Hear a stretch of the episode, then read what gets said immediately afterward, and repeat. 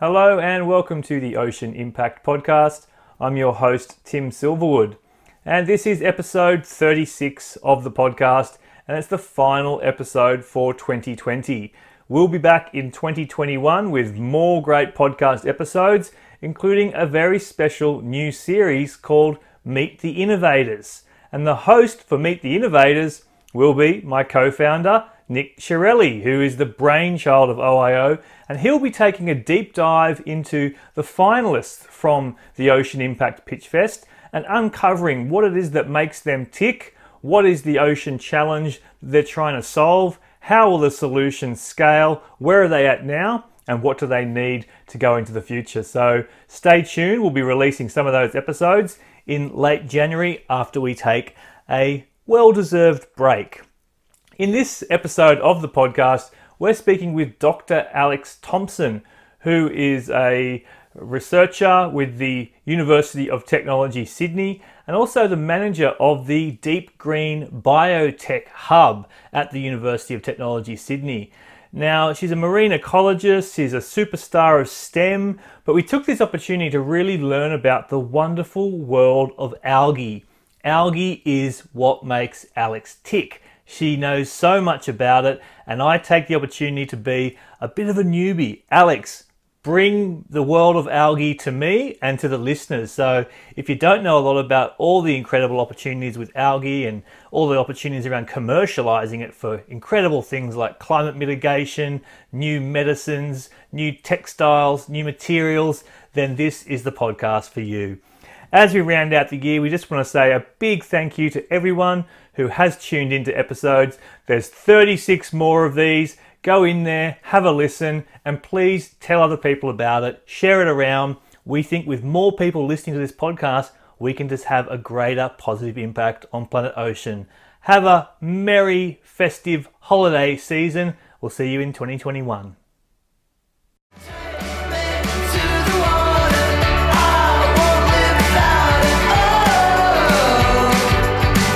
Take the ocean out of me.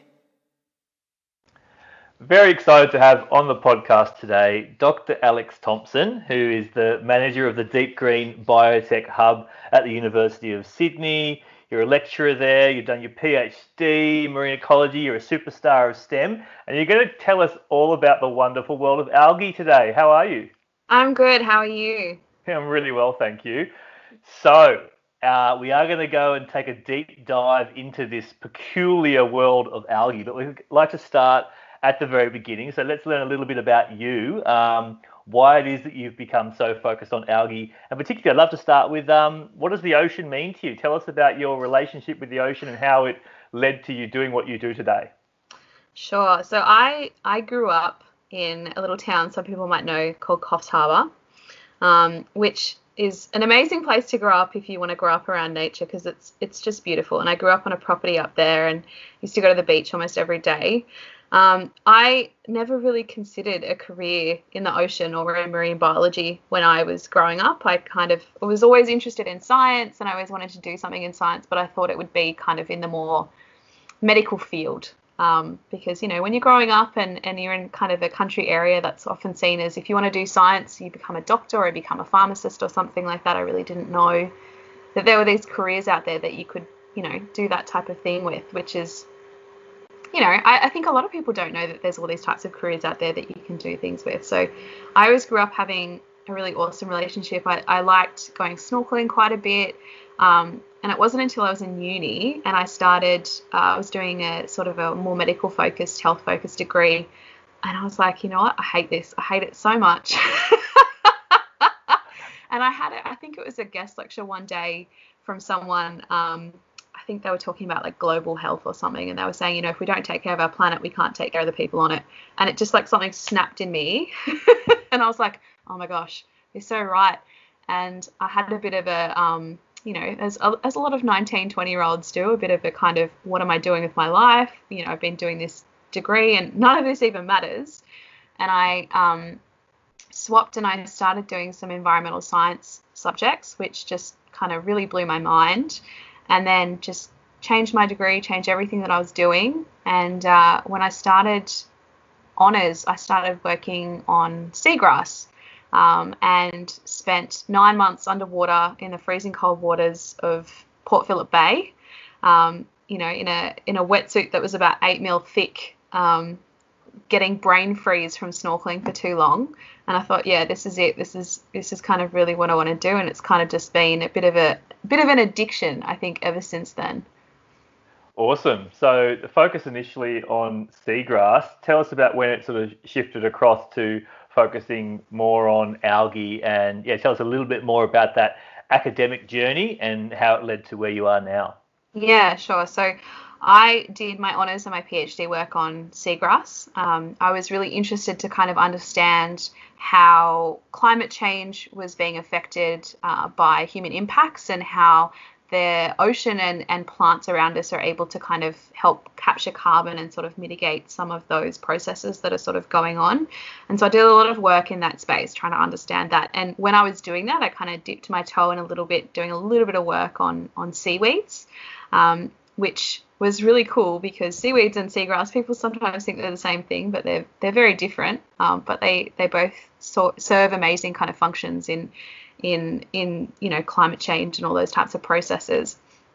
I finished work on my PhD and I was doing a bunch of teaching, and the research institute that I was working in was really kind of deviating into working in a lot of microalgae fields. And so they were working in everything from using microalgae to make pigments for food, using microalgae to make different types of medicines, looking at treating wastewater with microalgae. And I started to get really interested, and I kind of thought, you know, I've gone from researching how we can use environments to help us remediate the planet, but what if some of these things that are in these environments can actually help us to make products that are more sustainable? So we're kind of coming at this issue of climate change and sustainability from sort of both sides. And that became something that I was really interested in and started learning a whole lot more about, and has led to me kind of managing the Deep Green Biotech Hub, which, you know, is really kind of empowering people to use some of those tools and build businesses and new products and services from some of the research and the work that we're doing.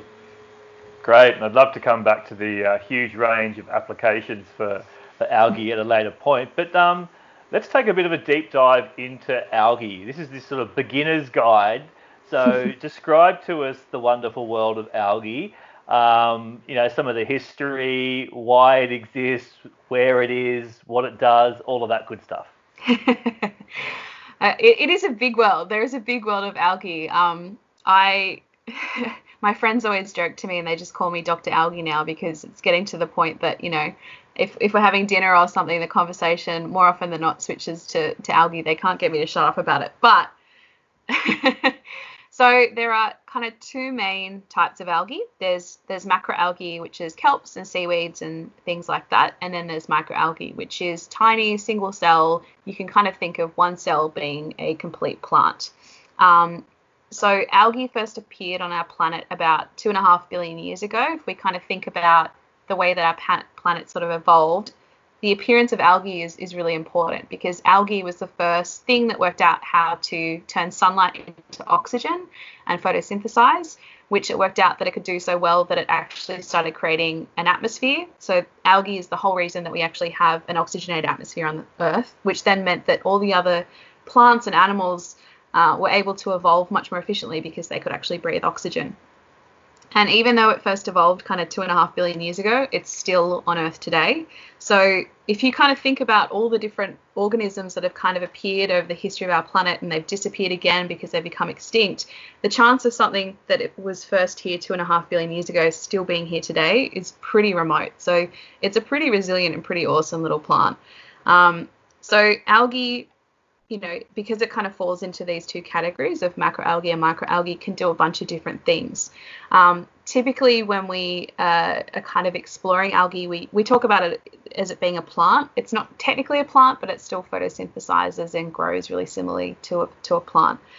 And the reason why we are so interested in it, especially when it comes to things like developing new products and things like that, is because microalgae in particular grows really, really fast. You can grow it in salt water, you can grow it in fresh water, you can grow it in polluted water, you can grow it in a mixture of all three. and it grows some really important compounds, so things like oils, proteins, and carbohydrates. So if we're thinking about, hey, I want to make a new plastic, you know, you could grow an algae that's quite high in oil that you then use to convert it into a plastic, which is, you know, it kind of makes sense because the way that we get petrochemicals, so we make things like petrol and plastics out of, is we mine them, and we mine you know, petroleum, which is actually ancient algae stocks that have just been buried for billions of years and just compressed over time. So why not just like stop that process, grow it on the land, capture some carbon in the process, and make some plastic that's a little bit better for the planet. I love it. Yeah, you know, I'm a bit of a plastics guy, so yeah. The quicker we can get to creating a range of compostable and biodegradable plastics instead of using petroleum would be very, very welcome. When we talk about the freshwater and the saltwater varieties of algae, did I read somewhere there's about 100,000 different types of algae? Which ones are in saltwater? Which ones are in freshwater? Talk us a little bit about that. So realistically, we don't actually know how many species of algae there are. Scientists have identified about 30,000 species. We think there could be upwards of 1 million. Some people put that as about 70, 100,000. But also, you know, especially the microalgae, they're evolving so fast that one day you count 10 species, the next day there could be 15. So it's kind of this really kind of... That's incredible, isn't it? Yeah.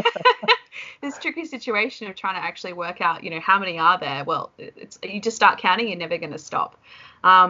So obviously seaweeds and kelps, most of those are going to exist in your oceans and obviously your salt waters. There's a bunch of microalgae that exist in the ocean as well. So things like diatoms, you know, they grow like a little silica shell around the outside. Sometimes people call them kind of like glass algae, a really important part of marine food webs. They capture a bunch of oxygen, or they produce a bunch of oxygen, capture a bunch of carbon. They're really important in terms of like our ocean, what we call like a silica cycle, so the availability of silica in the ocean as well. In freshwater systems, there's a whole bunch of different microalgae, and these form a really important part of our aquatic food web. So everything from little bugs to fish will eat them, and then obviously as your kind of food web grows, they kind of form that basis of feeding a whole bunch of different things, as well as actually, you know, being able to produce a whole bunch of oxygen in these environments as well. On the ocean, the statistic that's well peddled out there, you know, 2/3 of the oxygen we breathe, or every second breath, comes from these oxygen-producing microalgae. So tell us a little bit about that. Is that an accurate statement? How much of the oxygen which is sustaining life on this beautiful pale blue dot we call home is coming from the ocean and from microalgae? So, yeah, they do say that our oceans produce about half the oxygen we breathe, and that's everything from seagrasses and kelps and microalgae and other kind of aquatic plants. They also say that algae produces half of the oxygen. So when you're kind of thinking about, you know, what's the other stuff, it's all the other plants and things that we have on Earth.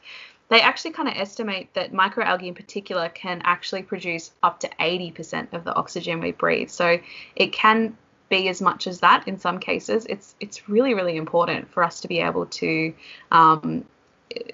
work out how much it's responsible for, so that we can actually work on ways to kind of conserve and manage the ecosystem, so that we can get, you know, as much oxygen as we can, as we kind of need. But as well as that, they're really important in terms of capturing carbon. So obviously we know that, you know, being able to capture carbon is really important in being able to sort of manage climate change. And certainly microalgae play a really important role in that. As they grow, they're able to kind of suck in the carbon dioxide that might be kind of in the water or within the atmosphere, and then convert that into more cells, and then it kind of grows more and more. Can we talk a moment about bioluminescence? I've seen some great images emerging recently on social media showing incredible bioluminescence on the coastline of California. Tell us a little bit about what you know of bioluminescence and microalgae. I don't know a huge amount about bioluminescence.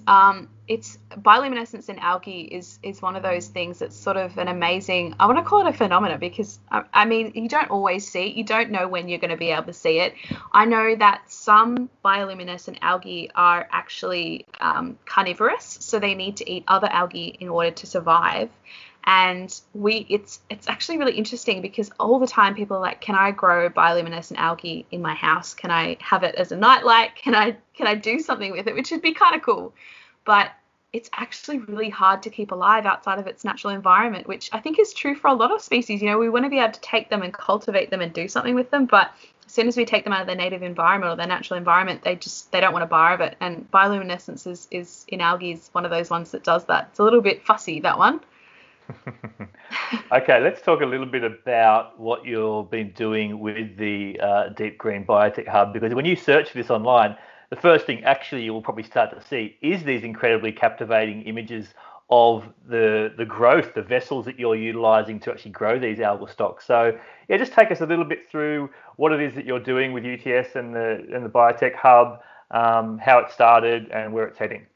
Yeah, so the Deep Green Biotech Hub was founded about 4 years ago.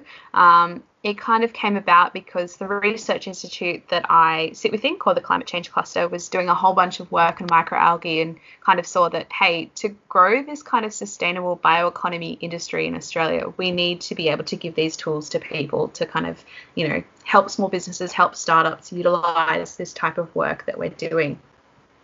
So I came on board a couple of years ago, and we kind of saw that there was a need, first of all, to help give resources to startups and small businesses to do exactly that. So we created the Greenlight Accelerator Program, which is something that we're able to help startups and small businesses. We put them through a cohort-based program, seed funding. They get a research mentor, and they're able to basically go from a concept or prototype in about 5 months. And the thing that they all have in common is that they're all working with algae.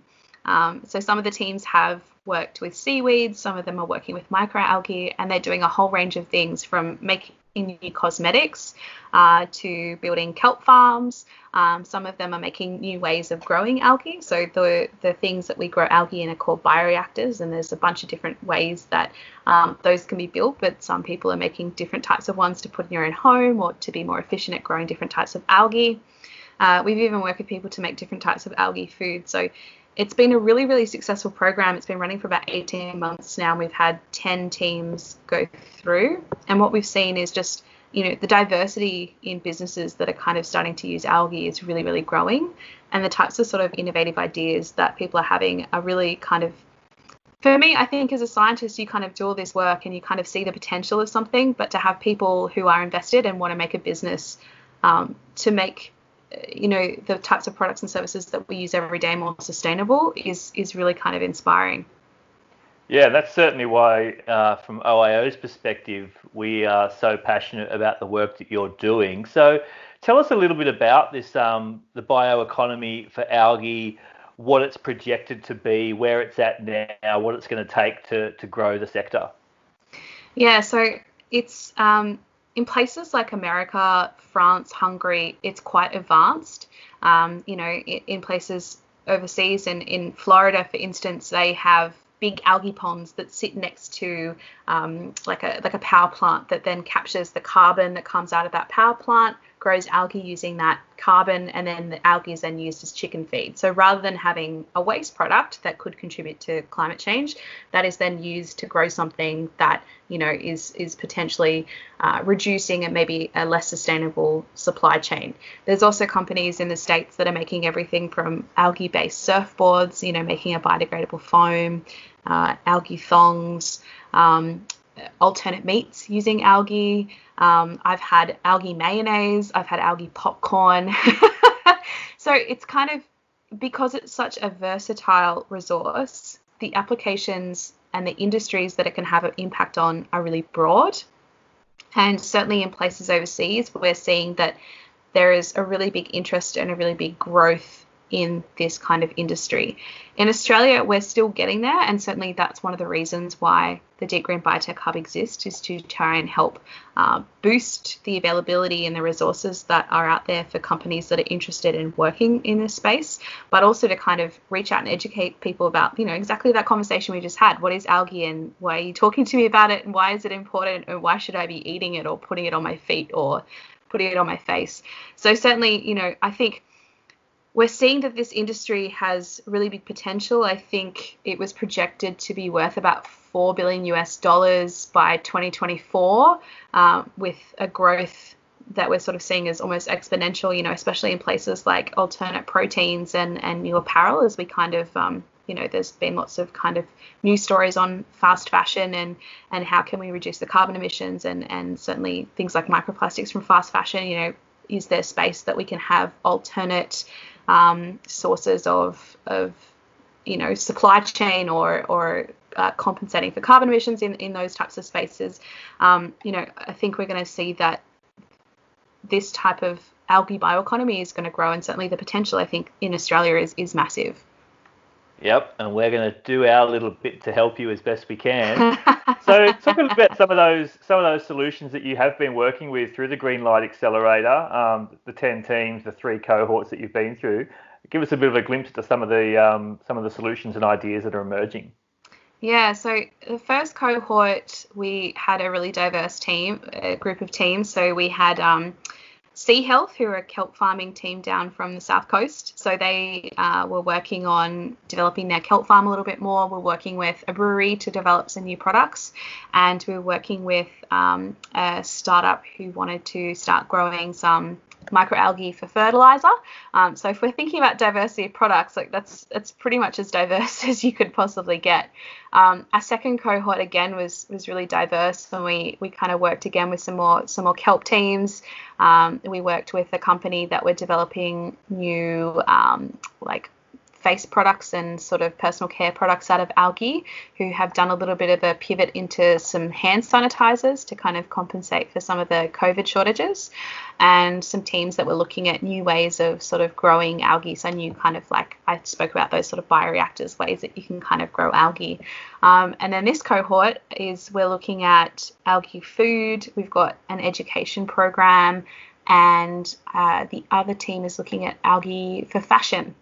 So again, I mean, if you're wanting to kind of think about the scope and the diversity of kind of applications, I think that almost kind of speaks for itself. We've got everything from fashion to food to, you know, new ways of growing algae. It's kind of, it's pretty amazing.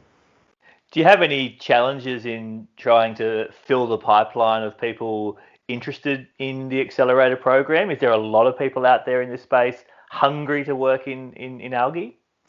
There are. We get inquiries from, you know, everywhere from the UK to the US for people wanting to be a part of the program. We're the only algae accelerator program on the planet currently. I hope we get some more soon, because honestly, it would be amazing to have more people working in this space.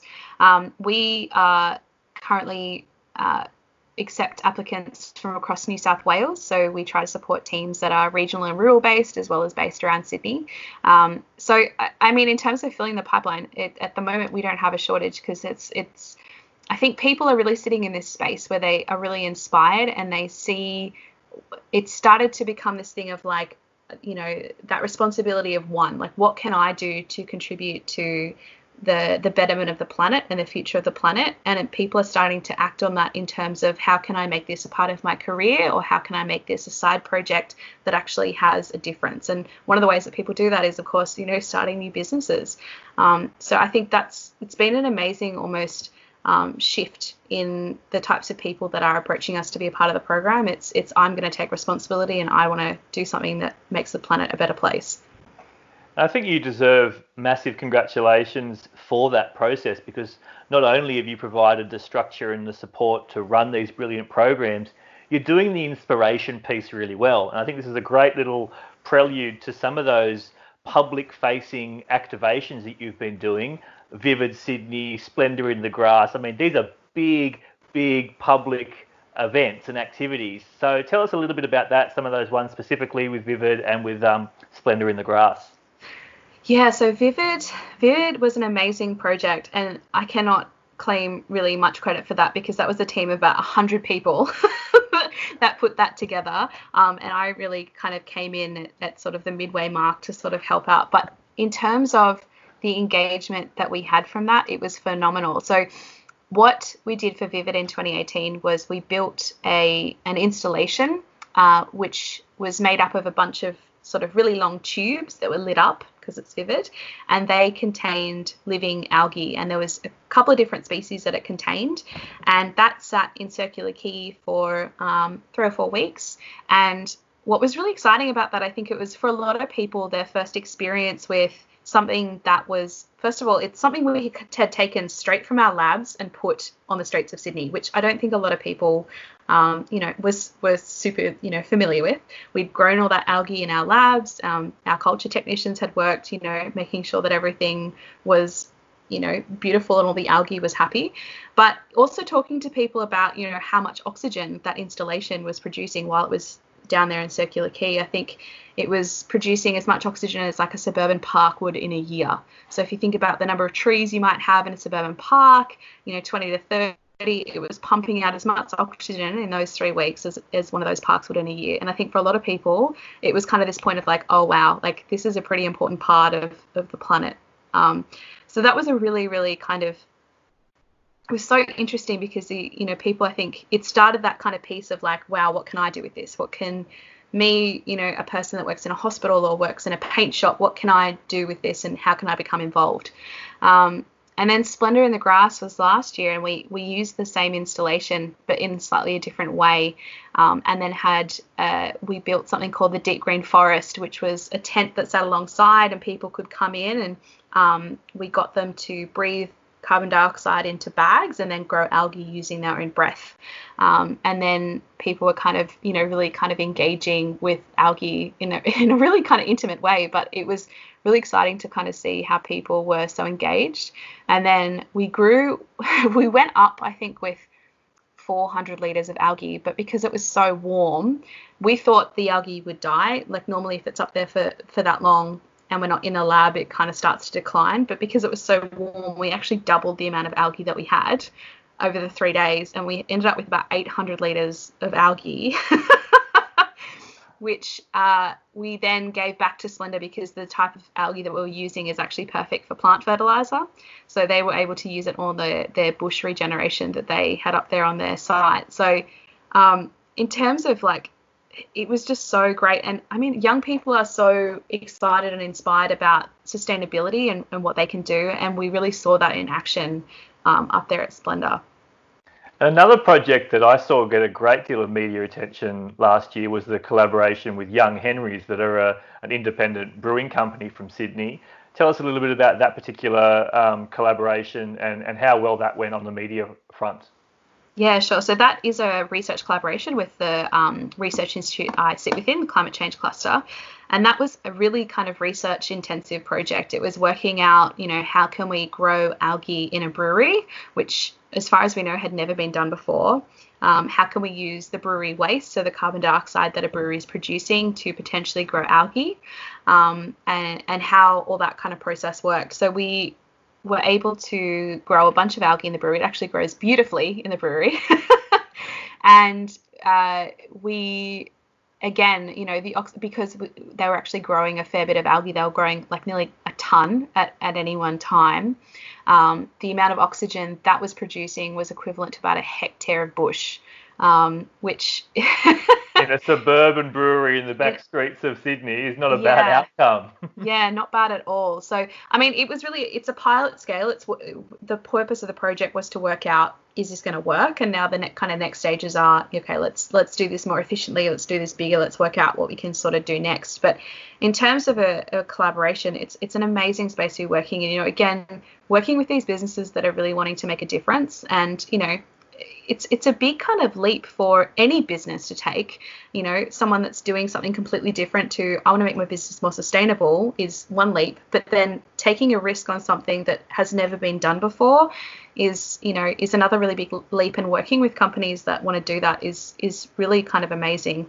That had amazing traction in the media. I think it kind of came at a time where people were getting really disheartened with a lot of things that were happening in terms of sustainability and climate change. It came at a time that we had been experiencing the worst bushfire season that Australia had ever experienced, on top of the worst drought that, we'd had for nearly 100 years. And it came at a time that I think people were really kind of cottoned on to, hey, we can do something. We as people can make a difference to our planet and to climate change. This is a small brewery sitting in the middle of Sydney that's doing something really, really different and potentially can have a massive impact, not only on their own industry and their own business, but, wider, just inspiring people, I think. I think we ran some numbers on that, and more than 1 million people globally saw that story, which is phenomenal. Yeah, and I think the images also help as well when there's bioreactors sitting in amongst the vats in a brewery, glowing green, looking like they're brewing some sort of Frankenstein in there or something. Yeah, and it got featured in a Guy Sebastian video. Is that right? Yeah. It does look very, very sci-fi. They are some of the best people I've ever worked with because they are just so passionate about what they do, and they're so passionate about making their industry more sustainable, which, I mean, as a scientist, you know, to see people taking that type of action, it just kind of like, it makes you feel better about doing the work that you're doing. Yeah, and fitting right in with our mission of good business to create an abundant and sustainable planet ocean. We've spoken quite a bit about applications. I wouldn't mind just sort of focusing on one. We spoke about plastics and using the oils and proteins in algae to replace petrochemicals. What about fuel and humanity's absolute reliance at the moment on fossil fuels for our energy, transportation, etc.? What role could algae play in addressing our fuel needs? Yeah, so I said earlier, you know, a lot of the petrochemical that we currently extract from the earth is just microalgae that's been compressed for a really long time. And then, you know, just like you make diamonds through pressure, you make oil through algae.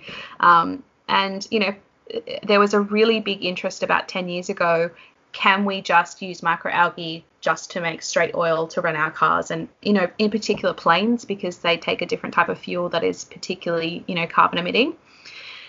And there was a really big boom and a really big interest in trying to get this done as quickly as possible. And it was almost like a bit of a race, you know, who could do it the fastest, who could make it the cheapest, who could do it the most efficiently.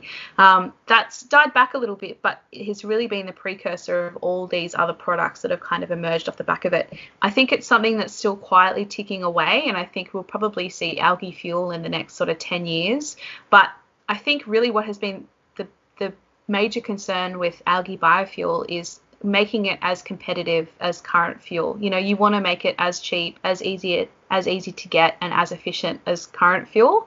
And that has been the kind of, you know, as well with plastics, you want to make it as cheap and as easy to manufacture as everything else. That has been the thing that people have been working away on, is making sure that it is as cheap as the fuel that we currently use, because in order to make it, you know, swappable, you have to make it as equal to in as many ways as you can. Yeah, and here we are in May 2020, and we've seen the oil price go through the floor in recent times, so that's going to make it very hard for commercial enterprises starting up to try and be cost competitive with petroleum. It'll get there, I think. I think that it's, you know, you see people are starting to make different decisions about the products that they buy. You know, I constantly talk to people about, well, I can't make a difference because, you know, my vote doesn't count. Well, realistically, every single time you buy something, you're voting. You know, you're voting to choose that product, you're voting to choose that service. And I think if more people understand or are empowered with that, every time they spend money, they're essentially voting for something. They're voting for a particular practice. They're buying a product that contains palm oil, that's voting for that practice. They're voting for using a particular type of petrochemical, that's, you know, but people are changing the way that they do that. You know, they're willing to spend a little bit more money to ensure that the product that they're buying is more sustainable, that the supply chain is sustainable, that the product is compostable. Then, you know, we're starting to see that maybe these products that might be a little bit more expensive because they're a little bit more expensive to manufacture might stand a chance and outcompete some of the stuff that isn't, you know, as sustainable. Yeah, very good call to action for everyone tuning in to vote with your wallet and be conscious about the impact of your purchases. I'd love to talk a little bit, if you wouldn't mind, about the role of women in STEM and what you have seen in recent years and where it's sort of heading. Tell us a little bit about, and also the fact that you're a superstar of STEM. What does that mean? Tell a little bit about that. So Superstars of STEM are a group of women. It's a cohort run through something called Science and Technology Australia, and the whole kind of purpose about it is to boost the presence of women in media and just people getting more kind of interface the fact that there are so many women working in STEM across Australia, but we're not always familiar with the women that are working in STEM. It's something I get really, really passionate about because I think I work with so many women working in science, you know, and they're doing such amazing things, but we don't necessarily hear about it. And I mean, it is a bit of a systematic problem. We don't always know what people are working with in science, but in particular, there are so many amazing women who are working in science. I was so lucky when I was growing up. I had a bunch of female science teachers, so I kind of always just saw like science is for everyone, but that's not always the case. I think a lot of people don't necessarily see that there are women working in STEM, and I think it's really important to showcase that there are women working in a whole bunch of different fields across STEM, and we're out here changing the world. And you know, it's not just women working in, you know, biology or ecology. There's women working in technology and engineering, and a whole bunch of women working in mathematics. I am really passionate about that girls know that there's more careers out there than, you know, what they think might be out there in their bubble. Certainly where I grew up, I you know, as I kind of started this conversation, I thought in science you just had to be a doctor or a pharmacist, that there wasn't necessarily all these kind of different careers out there. And I think one of the things that I always talk to high school students about when I talk to them is the thing I got told in high school was the career that you know, you'll eventually end up with doesn't exist today. And I was just sitting there like, oh yeah, whatever, they're just telling me that. But it's really true. Like the job that I have didn't exist like 4 years ago, like just didn't exist anywhere, you know. And I think if you can imagine the type of job that you want, you can kind of do it. And whether or not you are male, female or other, just it shouldn't be a barrier to doing the. Yeah, I love that. And I think, it's just so brilliant that structure exists for you and you've been able to create this incredible platform to share that. So we have spoken about a great deal here. Is there anything that you've had an interest in talking about that we haven't come up about yet? Maybe it's about where you're at now and what the future looks like. Anything else you want to talk about? We've covered a lot, haven't we? We have. We've done a great job. In 30 minutes, we've covered a lot. I mean, I'm just excited about the future. I think the more I talk to people about, I mean, algae is one tool that we can use to make the planet more sustainable. There's certainly so many more out there. I think what we're seeing is that there is a really fantastic future for our planet to be more green. I think now is the time as well. I think we've seen, you know, what happens when we all take a global action against something. And I think we can see that global action is possible. And our next big fight is going to be climate change. And what are going to be the things that we activate and the things that we use, the tools that we use to fight that? I think we're starting to see what they are. There might be algae. There might be other things. There might be other ways. There might be other people. But I think the thing that I'm trying to take about this whole kind of situation of everyone being at home and things changing so fast is that, you know, as a global community, we can activate things and see real change. So let's, you know, use this as a precursor to take on our next fight, which is against climate change. Yeah, absolutely. And we're going to be, you know, right there by your side.